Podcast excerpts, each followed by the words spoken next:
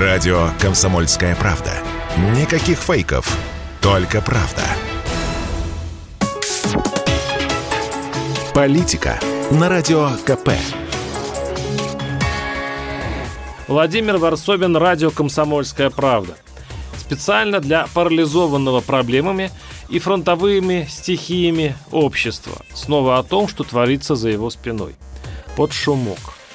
Первый зампред комитета Госдумы по госстроительству и законодательству Юрий Синильщиков внес законопроект, по которому службу в МВД предложено не считать отягчающим обстоятельством при умышленных преступлениях.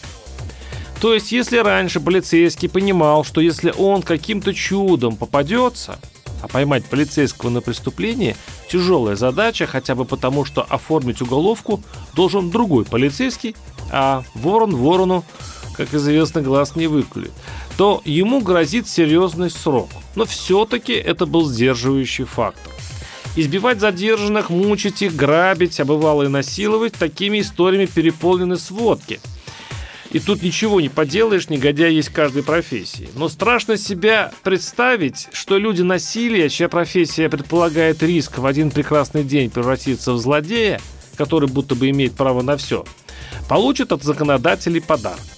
Власти как будто говорят им, все нормально, даже если попадетесь, наказание будет минимальным.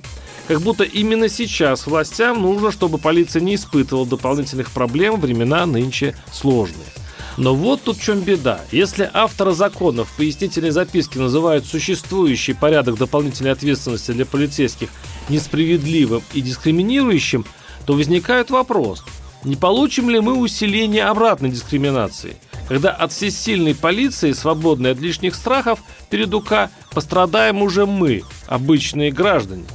В конце концов, Неужели обычный деревенский пьяница Кузьмич, по пьяни вмазавший соседу в глаз, должен получить ровно то же наказание, как полицейский садист, избивший в подворотне прохожего? В Госдуме считают, что да.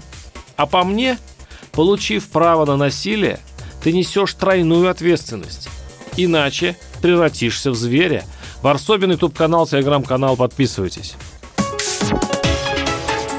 Политика на радио КП.